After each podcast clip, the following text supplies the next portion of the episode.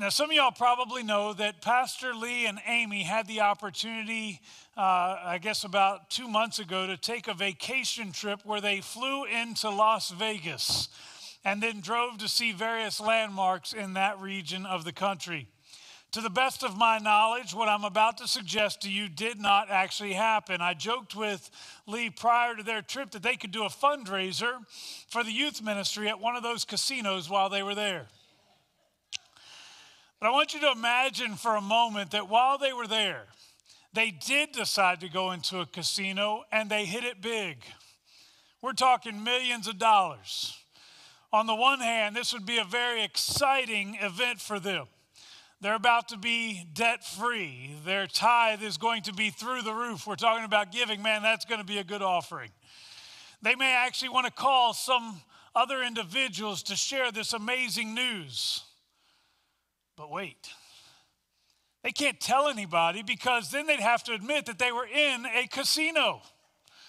A side note, by the way, the Wesleyan Church does make very clear its position on gambling, specifically because of the fact that countless lives and families are destroyed each year due to the addictive nature of such activities. In fact, we had casinos that were close to us in the Pennsylvania area where our church was previously. And while they promise prosperity, the vast majority of people who get sucked into it only experience loss. And we saw that firsthand. So, back to Lee and Amy's hypothetical situation. They've had this great situation take place, but they can't tell anybody. Can you imagine how frustrating that would be? Now, keep this in mind as I continue through the rest of the sermon and, and, as we look at another promise, another great experience that God's given, understand the frustration that would come with silence. I know that Christmas is a very busy time, and I so appreciated what Josh shared last Sunday regarding the fact that Christmas, when you're not in Christ, is just another season. It's just an, a historical event. It's just tradition. It's just good feelings and good actions. And of course, for those of us who are in Christ, we know that it is so much more. It is the coming of our Savior, taking on human flesh in order to become the sacrifice for our sins.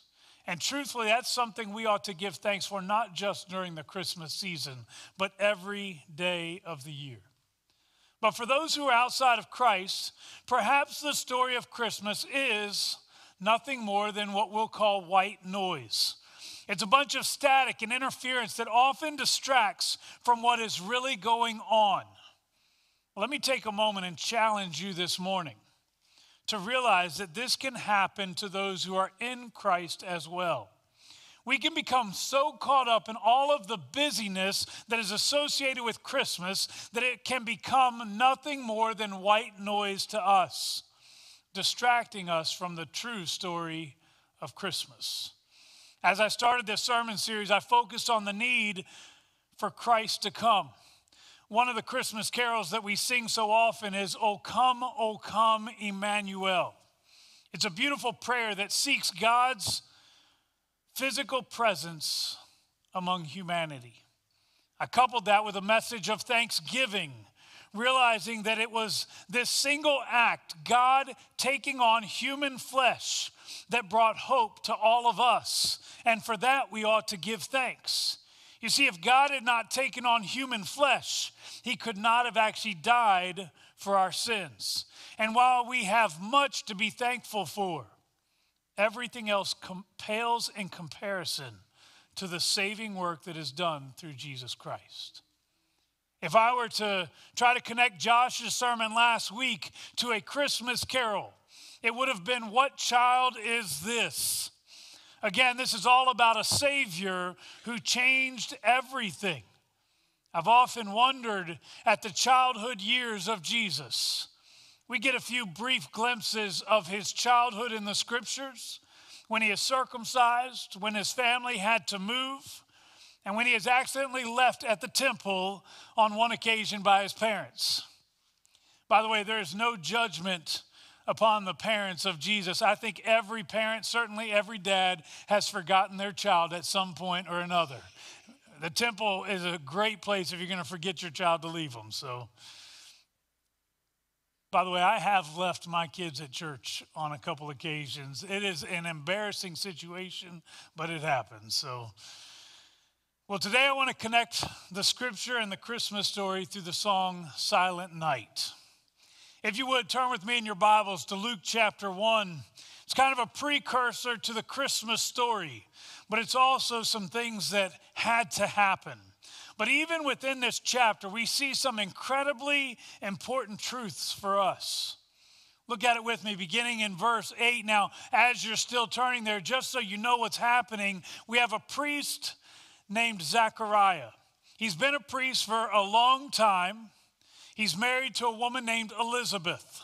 Apparently, they've tried to have children for years, but with no luck. And I imagine that there were many nights that they wept over their inability to bear children. They certainly prayed about it. They likely even wondered if they had done something wrong themselves. Maybe this was God's judgment upon them. They have probably given up on the idea of having kids and then look what happens beginning in Luke 1, verse 8. It's a relatively long section, but I want to read it in its entirety here. It says, Once when Zechariah's division was on duty and he was serving as priest before God, he was chosen by Lot, according to the custom of the priesthood, to go into the temple of the Lord and burn incense. And when the time for the burning of incense came, all the assembled worshippers were praying outside. Then an angel of the Lord appeared to him, standing at the right side of the altar of incense. When Zacharias saw him, he was startled and was gripped with fear. But the angel said to him, Do not be afraid, Zechariah. Your prayer has been heard. Your wife, Elizabeth, will bear you a son, and you are to call him John. By the way, that will be John the Baptist. He will be a joy and delight to you and many will rejoice because of his birth. For he will be great in the sight of the Lord. He is never to take wine or other fermented drink, and he will be filled with the Holy Spirit even before he is born. He will bring back many of the people of Israel to the Lord their God, and he will go on before the Lord in the spirit and power of Elijah to turn the hearts of the parents to their children and the disobedient to the wisdom of the righteous to make ready a people prepared for the Lord. Zechariah asked the angel, How can I be sure of this? I am an old man, and my wife is well along in years. The angel said to him, I am Gabriel. I stand in the presence of God, and I have been sent to speak to you and to tell you this good news. And now you will be silent and not able to speak until the day this happens, because you did not believe my words, which will come true at their appointed time. Meanwhile, the people were waiting for Zechariah and wondering why he stayed so long in the temple. And when he came out, he could not speak to them. They realized he had seen a vision in the temple, for he kept making signs to them, but remained unable to speak. As we look at this passage, what we see is, first of all, an emotional roller coaster that Zechariah must have been on that day. He is humbled as the one chosen to enter the temple for the sake of burning incense. This is a privilege which very few Israelites will ever have the opportunity to fulfill. This is especially significant as he likely felt an incredible sense of inadequacy. You see, a childless elder was often seen as one who was less than blessed by God. Yet here he is administering the priestly duties before the altar of the Lord. And then suddenly, one of the most unusual of circumstances unfolds. This is the first of multiple appearances by an angel in the Christmas story. As an angel will later appear in front of Mary, and then, of course, before the shepherds as well. Sure, angels and yes, even God Himself had appeared in the past, but the truth is, it had been a while since any of that had happened. In fact, it had been hundreds of years. One could argue that this period of God's silence was the longest silent night ever. Hundreds of years of the people of God waiting for God to speak, yet not hearing his voice. I wonder if Zechariah had almost given up on any expectation of God showing up, much as many of the Israelites would have. And the angel greets him with what would become a familiar refrain. He begins, Do not be afraid. The angel then gives him some of the most incredible, encouraging news possible. The Lord has heard your prayers. You're going to be a dad. In fact, your son will be great in the sight of the Lord, and many will rejoice over his coming. But you're going to have to raise him right. Keep him pure, and he will be filled with the Holy Spirit even before he's born. He will go before the Lord with the spirit and power of Elijah. Elijah was great. This is a big deal. Preparing people for Christ's coming. Can you imagine the peace and the joy that Zechariah would have felt in that moment. Can, can you imagine? I, I just kind of picture him trying to process all of this and the thoughts going through his mind. He starts talking to himself, and the angels hearing this conversation. I'm going to have a son. And my son, wait, I, I just want to hear that again. I'm going to have a son. Remember decades of waiting decades of trying to have kids, and all of a sudden he hears from this angel, You are going to have a son. My son is going to be blessed by God, bringing people to the Messiah. Oh man, I can't wait to tell Elizabeth. Now I almost picture him turning to run, and suddenly he stops and he thinks, Oh, but wait a minute. This is almost too good to be true. What if this is just wishful thinking on my part? What if I imagine this angel standing in front of me? How will I be able to explain to others what has taken place and what's been promised, even if it's true? Nobody's ever going to believe this.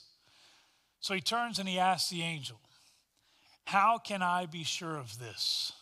He makes a, it's an obvious statement. He says, I'm old nicest way to put it. And my wife's not young.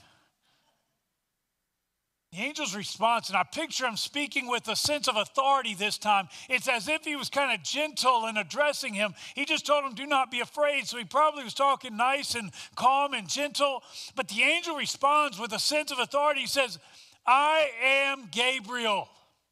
I stand in the presence of God, and I have been sent to speak to you and to tell you this good news. And now you will be silent and not able to speak until the day this happens, because you did not believe my words, which will come true at their appointed time. Now, I told you earlier that I wanted to connect the Christmas story to the song Silent Night. Well, I want you to imagine how frustrating Zechariah's silent night must have been. He's taken longer than usual to come out, and he finally emerges, but now he's unable to speak. Then he starts trying to communicate with everybody else what has happened, and it becomes a frustrating game of charades. It happens at the temple, and it probably happened again when he got home. So, on the one hand, he is super excited about what God is about to do. He's excited in regard to his personal family. I've been waiting for decades to be a dad. I'm about to be a dad. He's super excited because he knows that his child is going to play a significant role in preparing the way for the Lord. He's excited and he wants to be able to share with everybody. But on the other hand, he's got to be frustrated. He can't even explain to his wife what God is about to do. I almost picture his wife almost feeling sorry for him. Oh, it, it's okay, Zechariah. You don't have to explain it to me. And of course, he wants so much to be able to do it, but he can't. Now, I want you to imagine for a moment that you have the greatest news imaginable and you want to tell everybody. But suddenly you realize you can't tell anybody. For Zechariah, this was going to be a long nine month silent night. Now, let me pause for a moment and connect the dots with where we are today. First, recognize that there is an appropriate time for silence. We would see this later in Luke chapter 2 as the shepherds talk about what they have seen and what they have heard. And we are told that Mary pondered all these things in her heart. Instead of talking about what was going on, instead of sharing with everybody else, this is what's taken place, Mary pondered these things in her heart. Such silence gave both Mary and Zechariah time to process the honor that was being bestowed upon them. And it truly was an incredible honor. It also gave them time to prepare for the things that were to come. There would be struggles, there would be things that would need to be taken care of. They needed time to prepare. It gave them the opportunity to grasp God's perspective on what all of this would mean. So, what we see is the silence was a good thing. I'm reminded of the words of James, who declared in James 1:19, everyone should be quick to listen, slow to speak, and slow to become angry. Silence is a good thing. The psalmist said, Set a guard, O Lord, over my mouth. Keep watch over the door of my lips. The writer of Proverbs says in Proverbs 17 28, even fools are thought wise if they keep silent and discerning if they hold their tongues. Probably my favorite proverb is found in Proverbs 10 19. In the New Living Translation, it says, Too much talk leads to sin. Be sensible and keep your mouth shut. And specifically relating to Zechariah and Mary and their situation, we read in Lamentations 3:26 that it is good that one should wait quietly for the salvation of the Lord. So maybe a little bit of silence was a really good thing for them. Maybe it would be a really good thing for us as well. Sometimes we have a tendency to speak too much, and it often leads to sin and to suffering in their cases, they needed to realize that they were highly favored by God, they were trusted by Him. Maybe it also served as a time for them to evaluate their own hearts. Yeah, they're highly favored, but what are they going to do about it? In their case, they would need to know that this would not be an easy journey. Both of their sons, John the Baptist and Jesus Christ, would experience premature, unnatural deaths. And as difficult as these paths would be, they needed God's perspective that it would all be worth it in the end. Maybe for you, it's time now to listen and not speak, to evaluate your standing before God you should know that you are highly favored. He allowed his son to come and to die for you. He must value you significantly. He must love you more than you could ever imagine. I recognize that there may be difficulty in your life. There may be some things that have taken place, and you wonder, where is God in all of this? And the only thing I can tell you is, He has been there with you the entire way. His love and His grace is faithful. You are highly favored. You have been entrusted with a great message. Is your heart right with Him? And what if walking this journey does involve difficulty? What if there will be times of suffering along the way? Do you know that it is all worth it so long as you find yourself perfectly in the center of God's will? But there will also come a time for the silent night to end. And fortunately, it does for Zechariah. In Psalm 35, Psalm 50, and Psalm 83, each chapter contains an invitation to the Lord to not keep silent. It is a cry for God to end the silent night, to intervene on behalf of God's people. During this season of Advent, we'll sing Christmas carols. People will go to church Families will gather together to read the Christmas story on Christmas Eve. In a manner, what we are doing is proclaiming the greatest story ever told. We are breaking up the silent night. But what if there were more to this story. I'm not talking about the story of Christ's birth. That story is complete. I'm talking about the story of Christ as a whole. While we were doing our family devotions this past week, I shared with my kids about an event that is scheduled to occur on December 21st. Perhaps some of you have already read about this. It is the first time in about 800 years that this will occur. On that day, Jupiter and Saturn will, will appear to merge as they line up perfectly with each other. The result will be a very bright star that will be in the sky as Christmas approaches. It is theorized by some astronomers that the star which rested over the stable in Bethlehem as Christ was born was actually the result of Jupiter and Saturn and a third planet, Venus, all merging together in this manner, a far less frequent event. It only happens to have two of them line up about once every 800 years. Imagine how often it happens to have three planets line up at the same time. I don't know if that's really what it was. It's astronomers' idea, whatever. Well, as I shared this with my kids, one of them responded with a look of excitement. What if that's when Jesus is coming back? Now, let me just say that I am not making such a declaration. The Bible is very clear that no man knows the day nor the hour. But what I will say is that Christ's story is not over yet. And while I may not know exactly when he's coming back, I do know that he's coming back. With that being said, I want to challenge you to end the silence. Much like Zechariah, you have just received the greatest news in the world Jesus is coming back. And when he comes back, he will take away all of the suffering he will defeat sin and temptation once and for all. He will usher in a never ending age of life and celebration. And in this place, there will be no more COVID, no more cancer, no more death, none of it. But only those who are ready for his coming will be able to receive such blessing.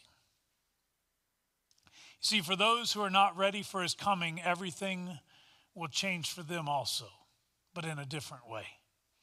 You see, they'll still know death and defeat and despair, but the biggest difference will be that they will no longer have access to hope. You see, as, as long as we await for Christ's return, when there is sin, there is always the opportunity for redemption. There is always the opportunity for an individual to repent of their sins and to find forgiveness and have that hope that there is life, there is eternal life that awaits them. But at the very moment of Christ's judgment, when he chooses to come back, from that moment forward, there will no longer be the hope of redemption. It will be too late for individuals to make things right. So it is time for us to end the silence. We need to make good use of the historical story of Christ as we talk about the Christmas season and all the things that happened 2,000 years ago. Let that be an introduction as we talk to other people about the coming story of Christ, the one where he comes back and ushers in both judgment and blessing. Make sure that the rest of the world, the people that you love and care about, make sure that they know that Jesus is coming, about, coming back soon. I ask you today, what story will you tell? My hope is that you can tell the story of Christ and that you can tell the story of you and how Christ has changed you. If God has redeemed you, then tell somebody today. Now, I do want to caution you with one truth along the way. We're talking about this silent night and ending the silent night. As I consider Zechariah, I'm reminded of the fact that when he walked out of the temple that day, he knew the truth. Yet, had he been able to speak that truth, many would not have believed him. Simply because of the fact that he's an old man and, well, his wife's not young either. You see, some people have to see it to believe it. Nine months later, everybody believes it. They buy what he's saying. Some people have to see it to believe it. I share that to remind you that people need to see it in your life before they can believe it from your mouth. I'm going to say that again because I think this is really important. People need to see it in your life before they can believe it from your mouth. Too often, what we've done as the church is we have spoken about God's love and His grace. We've even talked about how God can change a life, but too often we have not lived the changed life.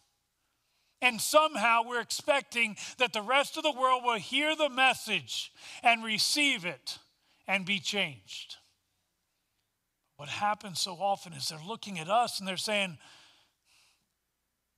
It didn't change you, so why would it change me?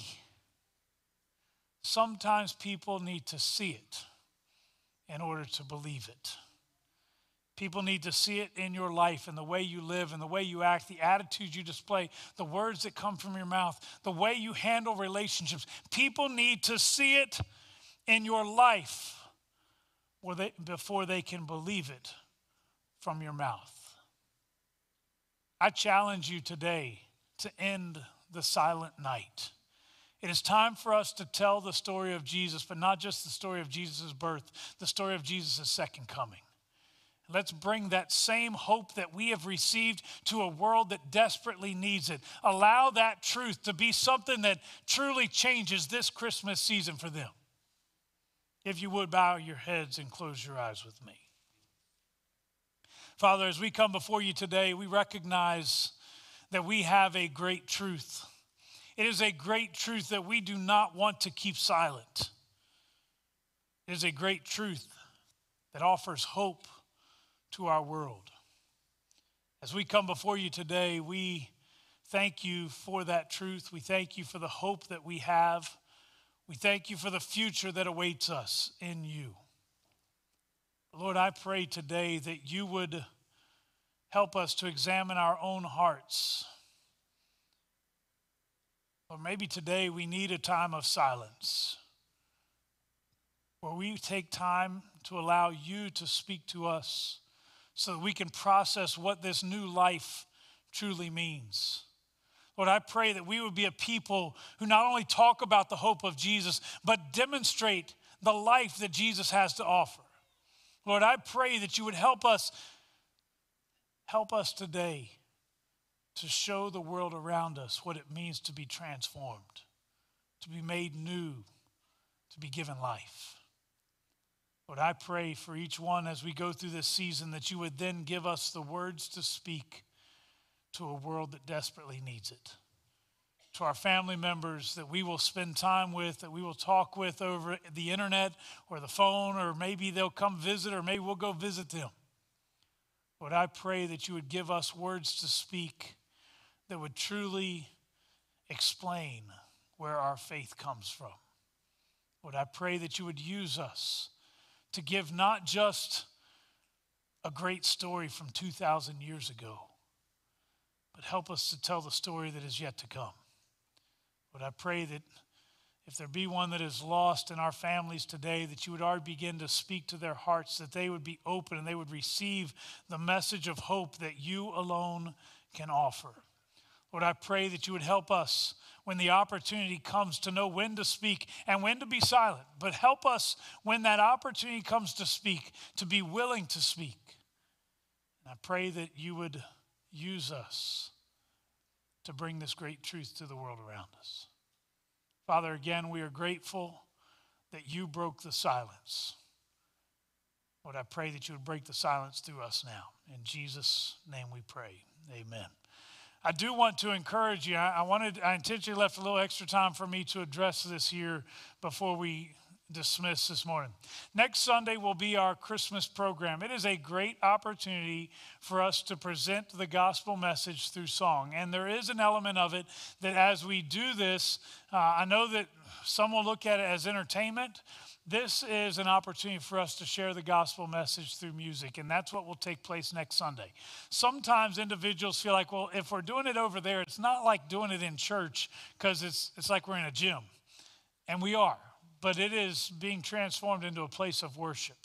And I want to challenge you and encourage you. Please come back next Sunday. It'll be two services still, 9:15 and 11:30, just like what we normally do. And what will happen is there'll be a musical presentation in both services. There will also be a gospel message. If you have a loved one who does not already know Christ and maybe they would be interested in coming just for the musical stuff, I want to encourage you bring them next week. And while they're here, I'm going to share the gospel with them because I want them to know that there is more to this Christmas story than just songs, than just doing good, than just feeling good. I want to encourage you to come next week if you can. It'll be a great opportunity for us to celebrate and to be able to worship and to welcome in this Christmas season a little more closely. Thank you for being with us to, today. Go in peace.